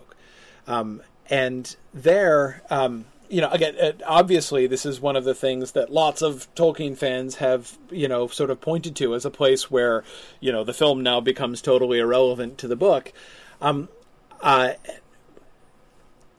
but it's very interesting because, again, what we see Thorin doing is acting like a king instead of like comic relief, which is what the dwarves act like through a lot of the time in the book. Um, And uh, uh, and I, you know, it is really hard to see. If you think of the, the way that I have come to, you know, in my own head, think about the Hobbit films is um, and, and this is, uh, you know, I, in in trying to answer the question or address the question, um, I've begun to think that this question, in its very terms, is is a is a sort of a misleading question. When people want to ask how true to the books are the Hobbit films, and I, I as I say, I, I think that that's actually in in its very terms a kind of misleading question. How I view the Hobbit films the Hobbit films are a thought experiment based upon the books. Um, because the thought experiment is what would the Hobbit story look like? What would you have to do to the Hobbit story to bring it into line with the overall story as Tolkien later on came to be? Like basically, in 1960, Tolkien sat down to revise The Hobbit. He only got a little bit of a way, of, of a ways into it, and it was pretty dreadful. Um, and the reason the 1960 Hobbit, I think, is pretty dreadful, is that he doesn't actually change much. He just goes back and he keeps the story very similar, adds some some details, like he he he uh, in chapter two with the the chapter with the trolls, he's concerned about geography. You know, now of course, by the time it's come to 1960, he's written the Lord of the Rings. He now has the geography between the Shire and Rivendell pretty well mapped out through the Fellowship of the Ring. So he uh, he, he doesn't. So he he's annoyed by the fact that the the description of the journey of Bilbo and the dwarves from the Shire to Rivendell doesn't fit with the geography that he's already worked out. So he adds in a lot of the geography, uh, and he and he changes the tone. He doesn't want to have the same uh, the same narrator tone that he had in The Hobbit. He doesn't want to do the children's book thing anymore. So he basically strips the narrator's voice of all that made it funny and endearing so that it sounds like the same thing the same things happen but it's really flat. In other words the changes that he makes that he starts making when he begins when he does the first two chapters of the 1960 hobbit are really kind of flattening because they're mostly reductions. They're not additions. He doesn't actually reconceive the story even even to the same extent that he reconceived it in the quest of erebor. Um, so basically how how I've come to think about the films is a, as a thought experiment. If in 1960 Tolkien had actually been willing to say, "All right, let's redo that chapter of the story to now actually make it fit with the characters as I've unfolded them, with the world as I've unfolded it, with the overall plot of the Third Age as as I've described it." Um, taking all of those things into account, let's do the Hobbit story again. And, and do it in a way so that it is not only consistent from beginning to end, but also so that it is um, so that it, it actually fits with that larger world. Um, and that's um, that's what we see in uh, you know so so basically that's a project which is by necessity, by its very definition, is going to leave behind the actual events of the book at many times because the events of the book don't fit with that world always anymore. Um, you know, and I think so. To me, this is the thought experiment that Peter Jackson and company are doing. And if you are undertaking that thought experiment, um, when you come to the Lonely Mountain, and if you ask the question, what would the Thorin that we meet at the Battle of Azanulbizar in, in Appendix A, what would the Thorin that we meet in the Quest of Erebor, what would Gimli do when he gets back to Erebor? Would he cower on the mountainside and make speeches and shush Bilbo and I, he has that one really awesome moment of leadership, you know, where he tells Balin and Fili and Kili and Bilbo to go into the tunnel. The dragon shan't have all of us. That's a really great moment for Thorin.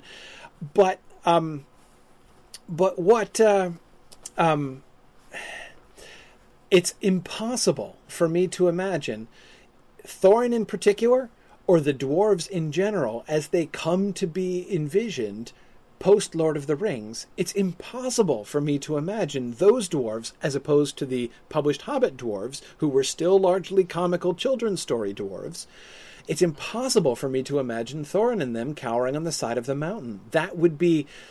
There is a way in which depicting what actually happens in the book would be less true to dwarves as Tolkien came to depict them than what Peter Jackson actually did. So, what do you do? Um, and having Thorin confront Smaug, I can't imagine that Thorin wouldn't do that. I really can't. So again, in parallel to Aragorn, that's like Aragorn going on the Paths of the dead. I mean, that's that's you know, if you look at Thorin being sort of the Aragorn of this story, it does totally make sense that he would go in. Yes, yes, of course he would go in. Of course he would go in. So you know, and uh, I, it's but again, this is really hard because um, in this, as in the you know the idea of an elf dwarf romance, there's no response to you know a purist who says, "But that never happens in Tolkien." You know that doesn't happen in the books. Um, you know there is no evidence that any dwarf or elf ever found each other anything other than physically repulsive. Okay, I mean uh, obviously Gimli admires Galadriel, but um, but you know, there's there, there's certainly no evidence that that that any elf ever found any dwarf less than ugly uh, at any point in Tolkien's work. Well, no, of course, no, no, there's not, and there's no argument that that's that, that, that that's the case. But this is what frustrates me about that is I find that really, really superficial. Okay, yes, all of the elves that we meet find the dwarves physically repulsive. Does that mean that that line is uncrossable? Um, you know, I, I you know, and is that is is that crossing is the crossing of that line something with, which is intrinsically alien to the Tolkien world? And I say no. We get we get um, you know the we get love which bridges those kinds of divides at, on several occasions in Tolkien. Um, and and well, you know, and with and with Thorin here, again the same thing. No, of course Thorin doesn't do this. Yes, of course it's a major change from the plot of the published Hobbit. But um, is it in fact untrue to Thorin and the dwarves and the story as Tolkien came to understand it? I say no. I, in this way, I think this is why you know many people. Uh, uh, saw and commented on that article by Neil Stevens uh, that I uh, tweeted about um, several days back. Um, where uh, uh, Neal Stevens, who wrote that article, uh, made the you know somewhat deliberately provocative statement uh, that the Hobbits are truer to Tolkien, the Hobbit films are truer to Tolkien's book than than than Tolkien's Hobbit was. Um, and of course, that's a hyperbolically stated uh, remark uh, on purpose. But um, but I, I, I actually think that I, I in, in in a lot of ways, I generally agree with him. The Hobbit, the published Hobbit, is more out of pace with the world that Tolkien came to depict than it, it, for for much of it, especially in the first half of it, than the films are. I think. Yeah, that's true. I mean, especially if you think about the fact that he was writing Silmarillion type legendarium material from the early, you know, the late 1910s. And in those, even in the 19, late 1920s, early 30s, The Hobbit was out of pace with the rest of what he was writing. Absolutely, his, it was a deliberate departure. Right, he wasn't trying exactly. to do the same thing, and and I think this this is this is to me not undermined but emphasized by the way in which he incorporates those Silmarillion elements into the Hobbit story. Because when you look closely at them, and I've made this argument in other places, especially in my Mythgard class uh, on the Hobbit, when you look at many of those elements, and I'll, I'll, I'll point to one thing in particular, uh, the references to Gondolin, they're actually inconsistent, not only with the published Silmarillion, but with what he was writing about the mythology in the same year that he wrote The Hobbit. I mean, right at that, what he was writing at that time is inconsistent with it. In other words, he's not connecting the stories. He's recycling the idea, in some sense, of Gondolin. But the way he describes Gondolin and the orcs' relationship to Goblin, you know, the goblins relationship to Gondolin. The way he describes that in chapter 4 of The Hobbit flatly contradicts the legend of Gondolin that he was currently writing at that time and any form it ever took thereafter. Now, I, I, have this picture of yeah. dad like pacing the dead, you know, the, the, the study floor as the children are sitting on the floor listening, and he's like pulling ideas, you know, as he's like creating this story sort of stream of consciousness, and he would naturally pull that in, like he used Fingolfin right as the you know as the Orc King's name originally, and then had to go back and change it, but it yes. was because golf, you know, he wanted to make the golf pun. Exactly. So I definitely get the picture of him when he first formed the story of just sort of like pulling stuff out, and of course he would pull in some stuff that from things he's already writing. Of but course. you're right. There's no connection. He's got all There's this no material in his mind. Yeah, he right. wants he wants somebody who bridges the the the you know the world of humans and elves and is kind of this frontier figure. He's got Elrond. You know, he's right. got a character named Elrond who already exists and who can be recycled, but he's clearly recycled. Look at the description of Elrond in chapter 3 of The Hobbit. It contradicts the Silmarillion story of Elrond both right. at that time and in the published Silmarillion. It's not. It's simply not true. Um, I spent I don't even know how many years of my life um, trying to reconcile those two things. By the way. Um, uh, the, that reference in The Hobbit always bothered me. For some reason, that always kind of jumped out at me and bothered my teenage self quite a bit. The reference to how, um, you know, there were there were people in that time who had both elves and men uh, as ancestors, and uh, and Elrond was their chief. Um, and boy, did I try! You know, as soon as I read the Silmarillion, I like was holding the book sideways and trying backwards and forwards to reconcile that with the statement in The Hobbit, um, and inventing all of these ways in which you could possibly construe it. But the fact is, you can't. It doesn't. Um, and again, the point is not that Tolkien is making mistakes. That's not at all what I'm trying to say. What I am trying to say is when he wrote The Hobbit, he was doing something totally different. Taking these names, taking these ideas, and recycling them, and reusing them, and repurposing them in The Hobbit. But what he was doing in The Hobbit was a totally different thing. So again, the Hobbit films are the thought experiment what if you tell the story of Thorin and Bilbo in a way which is from the beginning part of that world? Part of that story, part of that tradition. And the fact is, Tolkien never did that. He never he never completed the process of naturalizing the Hobbit into that world. He did a bunch of things towards it, but he never fully, thoroughly did that and the the published Hobbit, even the revised published Hobbit, and even all of the things that he either started or fragments that he did and references that he made. There's a lot of material if you put it all together of his later rethinking of the Hobbit, but he still never actually did the full thing to reconsider and redo the Hobbit story within that world. Um, so I don't, for this reason, you know, I am not going to hold the Thorin thing against him. Now, when I think about thematically, how does it work in the film? What is the core of that? To get back to our initial idea, what is the core of that? Thing? Well, the core of that is Thorin struggling with re- with with his own identity, his being king under the mountain. The que- who is the real king under the mountain, um, and Thorin um, Thorin wanting to insist on that. Now, um, uh, the uh, and and again, it's connecting. I think to the you know light proactively standing up against dar- darkness um, theme.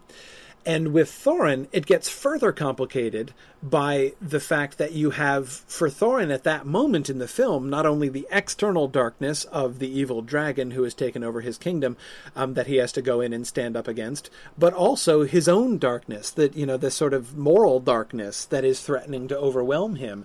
And I do think that we are shown, and I wasn't expecting this, I do think that we are shown at the end of the film a Thorin who has, at least in one sense, and at least at this moment, conquered his dragon sickness. I think that what we see of Thorin at the end is not a Thorin who's going further and further off the rails, but a Thorin who has who has a good moment.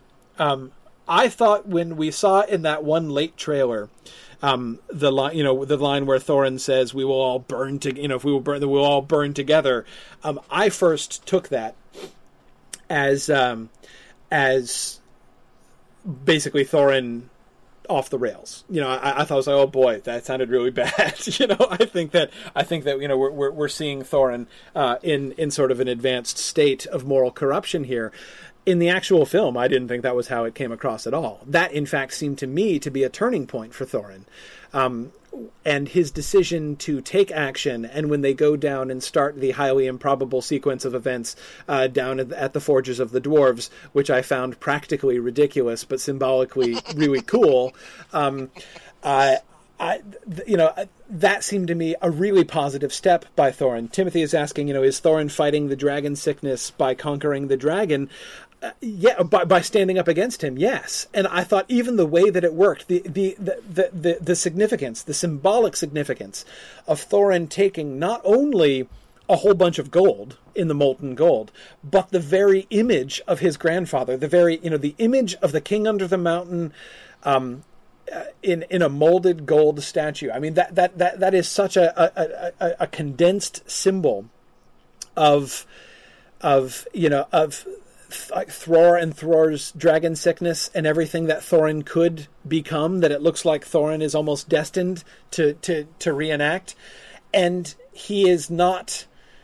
Uh, he he is he's he's taking almost exactly the opposite posture uh, from his grandfather. Instead of gathering all the gold together uh, and sort of having his eyes turned inward and focusing on it, he's sacrificing the gold. He's using that gold as a booby trap. He's using that gold to fight against the dragon instead of just you know having this covetous relationship with it himself. Um, yeah, I, Brian, I, I, exactly agree. As as Brian was just saying, everything leading up to that moment in the film was preposterous, but the payoff of those few seconds was so worth it. Brian, that's exactly what I agree. What what what, what I felt. I was like, okay, that was kind of silly but this uh, but but worth it is exactly what I was thinking. That moment when he is confronting Smaug and Smaug we see Smaug drawn to the gold, but but Thorin has shaken himself free from it.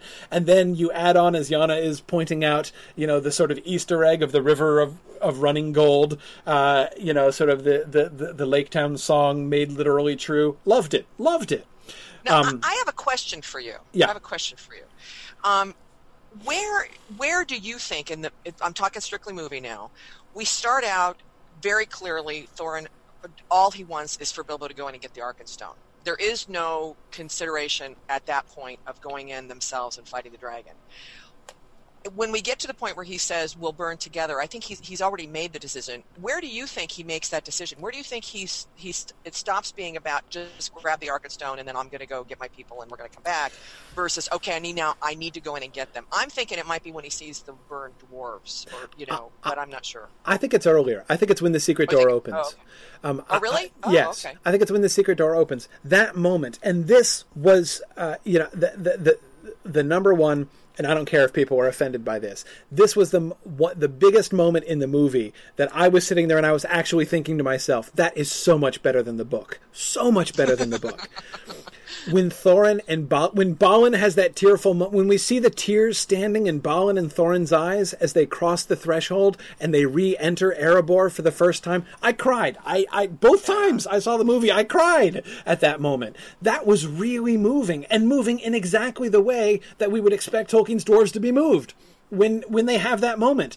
Um, uh, that is that was really powerful. And so for me, Trish, that's the moment when he's in Erebor again. sense, he's not going to leave his own kingdom now. You know, I, he- he might have originally been thinking, "Let's open the secret door. Let's send in the burglar."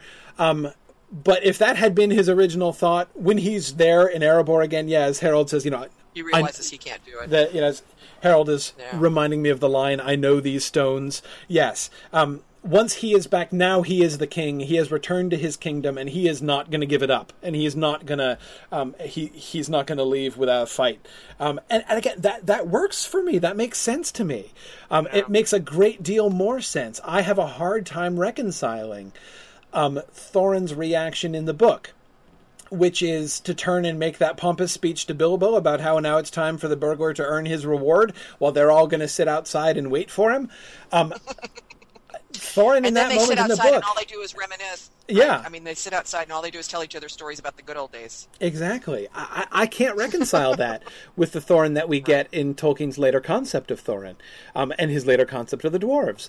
Um, so, so yeah, I, I, I do think that that's the moment. And who knows? I mean, it, it's kind of interesting the fact that we, we never really learn what their plan was. That is, we only hear about the the theft of the Arkenstone once the secret door is open. This is news to Bilbo and news to us at that point. Um, so we never really know exactly the full extent of what their plan had been. You know, did they actually change it by entering the mountain? I'm not sure, but uh, um, but certainly in any case, it's um, it is a moment where uh, where I think he that's sort of the moment of no of no return for him. Um. Okay, well, we are over time. Oh, you notice I haven't bothered to. I know. this year. Trish Come is, on, wa- is is waving the white flag here and totally giving This up on, on on reining us in. um, well, we're gonna do. Maybe we save the review for next week.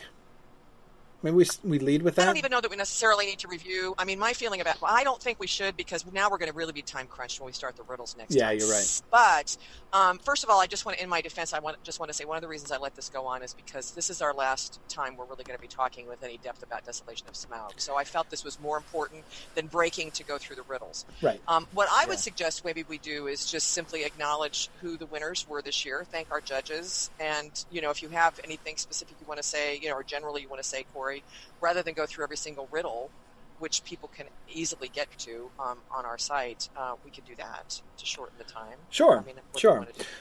Why don't you go through Like I, I told uh, Yana, I mean, people have you know people have kind of moved on now, so we don't necessarily Right. want to spend a whole lot of time on. right, right? No, that does make a lot of sense. Um, uh, so, Trish, why don't you go? Uh, you can. Uh, why don't you go through and do Shall I- the uh, the and answer and yeah. give the answers. Okay, One- all right, let me do that.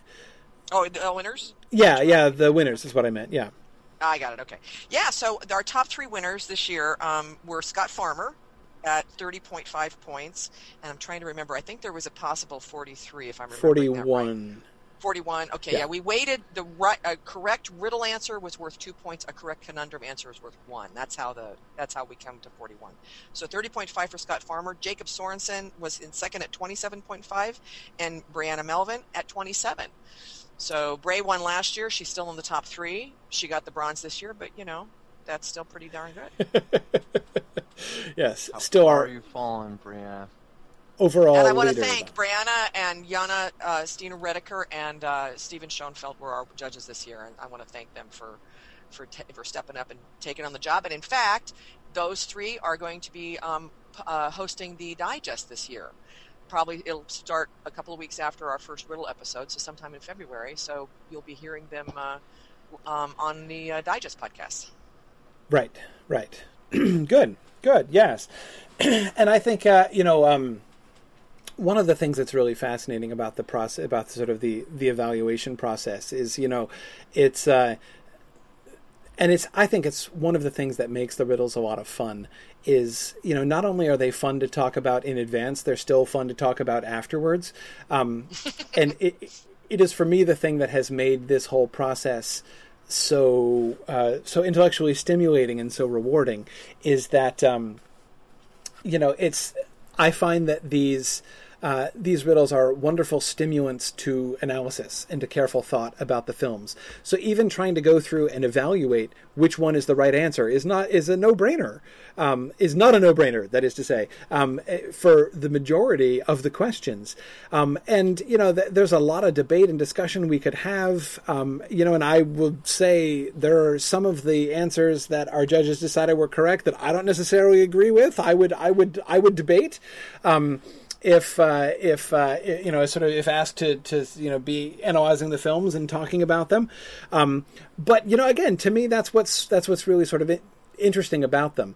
Um, and I think it might be it might be fun. I'm sort of thinking about next year, and and and I'm actually kind of wondering if it uh, if we might want to sort of expand that process a little bit for this coming year um, to kind of get m- more people involved with that that kind of uh, that kind of discussion.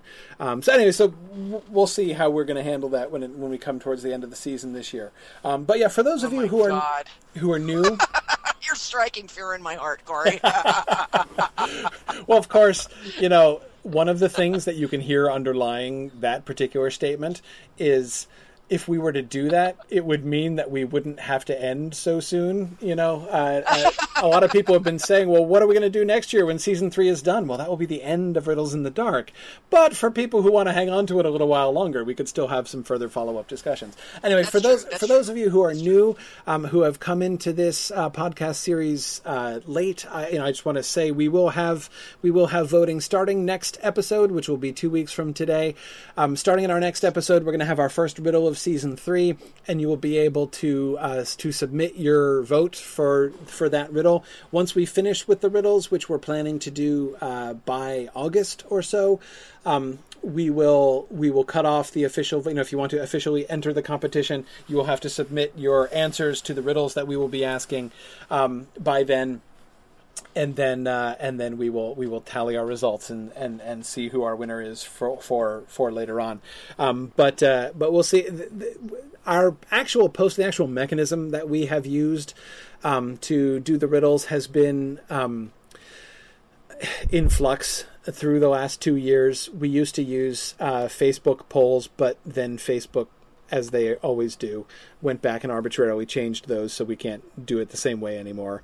Um, but uh, anyway, so I think we're still we're still kind of perfecting the mechanism for um, yeah, for and this what, what we'll do is we'll, we will be uh, posting. Um, it'll be like a PDF, uh, ongoing um, uh, page that people can look at of our answers. You know how we've answered. So it'll be the riddle and our answer. So it basically will build the form, right. um, and then but no, people can vote. We'll have people vote live. You know, in our in our episode.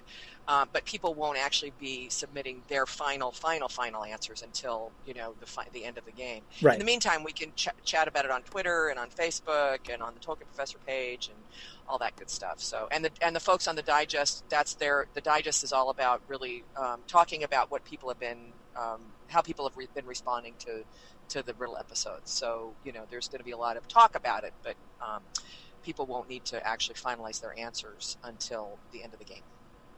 Yes, yes. Um, right, good. Um, so just uh, to end, then we've got a, a, a couple um, announcements. As I said, our first announcement is that two weeks from today we'll be starting. Um, we'll be starting our our we'll, we'll be doing our next episode and starting the riddles. And our theme for the topic of our discussion next week will be. Are we doing? I forget. Are we doing the uh, the action sequence? I'm now blanking. Yes, all of a action and violence Yes, next week. Yes. Action and violence in the Hobbit films. Um, uh, buddy. that's going to be. I know Dave has been really waiting to talk about this. I think this is a really important um, issue to talk about, and especially since this has been something that lots of people have observed, and I think with perfect justification. Um, but I also think that even even though I find the uh, the objection to the number, the amount of violence and the number of action sequences in the Hobbit films is, I find, a perfectly valid criticism. Yet I, f- I think that it seems there too that a lot of people are not really thinking about it enough. I would like to see more.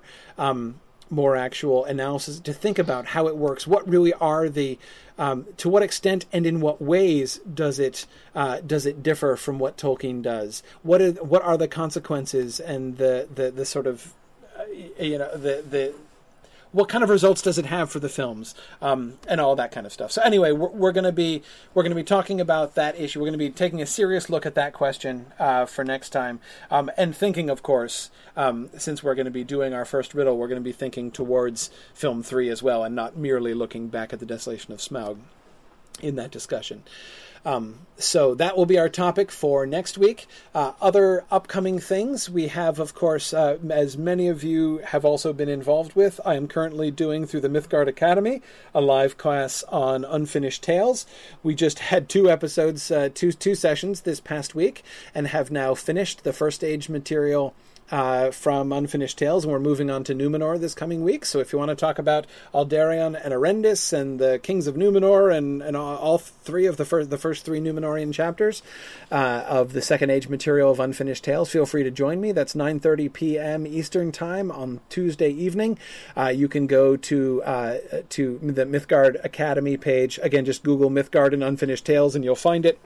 Um, and that will give you the link for uh, for our session on Tuesday night. So everyone is of course welcome uh, to uh, to join me for that. That's been uh, it's been a lot of fun and um, been a, an, an, increasing um, number of people that have been joining in with that. I was kind of surprised to notice when I uh, we we post the files of that class to an iTunes U course as well. Um, and when I logged into the iTunes U course to upload the files from Tuesday and Wednesday's class sessions this past week, I noticed that we've gained a thousand subscribers on the iTunes U course over this past week. Um, there are now 1,400 people following that class on iTunes U, which is which is really cool. So um, a lot of people have been joining us, and that's been great. Um, so definitely, it's been it, has been a lot of fun. I felt like the the discussion uh, that we had of Turin Turambar over the last three class sessions really. Um, has been I, I, I feel like I learned more about the Turin story uh, from those sessions than uh, anything than than any other time that I've really been studying it. I, I, I am I am way um, happier and more satisfied with the Turin story after that discussion than I've ever been. I think it, that that's been really that that that's been really fun. Um, so uh, so yeah. So the next Riddles in the Dark session is in two weeks. The next Unfinished Tales session is next week on Tuesday, so just in a few days. Um, good. Is there uh, is there anything else? Oh yes, Trish. The, the the one last thing that we just wanted to mention. We don't have too many details that we can release yet, um, but for those of you. right. Who have uh, who were able to join us at Mythmoot uh, this past year? That is the annual conference uh, of the Mythgard Institute. Um, uh, we have been doing some planning. We're much further ahead than we were last year this time, uh, and actually planning this. And in fact, very soon, um, probably within the next couple weeks, um, right. the next two or three weeks probably we're gonna i'm gonna hold a, a live session for people who are sort of a, a general interest session where i'm going to be presenting to people the plans that we have for uh, for mythmoot getting some uh, some feedback and ideas uh, from people to sort of run past you what we are thinking of right now um, so for those of you who are interested to actually come and and uh, uh, and and join us for uh, for our conference it has been a really fun uh, experience for all of us um, who have been able to make it. Uh, now, Yana is chiding me for taunting the Europeans and people who live oceans away. Now, Yana, I will say there there were there were a couple Europeans who have made it to Mythmoot, but of course I understand that it's very difficult and most people can't.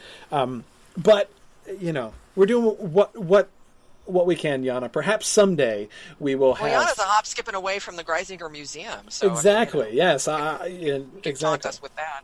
Exactly. You you you have your own advantages, and who knows? Perhaps someday we will uh, we will do a a, a Mythgard Europe uh, uh, conference. That would be fun.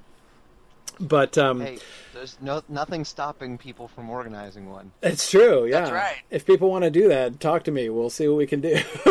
but um, but anyway, yeah, that would be that would be that would be that would definitely be a, be be a lot of fun. And someday that might happen, but we're not planning that right now. Um, uh, Alden's asking where is it going to be. Right now, we're thinking about, of of Baltimore again. Baltimore is where it's been. Um, that has been a really convenient location. Um, uh, it's been a it's the convenience of that location is something that we are having a hard time um, replicating in other spots on the East Coast. Uh, so we will uh, we will be almost certainly. Uh, of course, Dime suggests Fairbanks, Alaska, as being the second most obviously convenient place uh, to hold Mythmoot, uh, and I agree, Dime. For for almost everybody else, that would be probably more convenient, but we're probably going to selfishly keep it. Well, uh, except see, Corey drives to Mythmoot, so Fairbanks, yeah, a little far. A little, it's true. It's drive. true. That would be. Oh my goodness, boy, would my son be excited if we were going to drive to Fairbanks. Though he would love that. Though I have to think that driving to Fairbanks in January might not be a great idea. Uh, but anyway, um, Well, you left that cat out of the bag. You just let a cat out of the bag. well, you know, January, December. I mean, heck, even in even in the spring, it wouldn't be spring. Well, no, I, I'm not trying to hide it. You know, I, I, what what I'm doing here is a teaser announcement, so I'm willing That's to right. drop some That's right. teasers here. So, uh, anyway, these are these are the things that we're thinking of. So, ju- so keep in mind, uh, just stay alert for future announcements about that. Um, uh, we're in we're we will be we'll be inviting you guys to uh, join us for a for a discussion of that. So, anyway. I think that's all the announcement. Did I forget anything, Trish? I don't think so. I think we're good. Okay, well, then I will thank everybody for joining us as always, and thanks for listening, and Godspeed.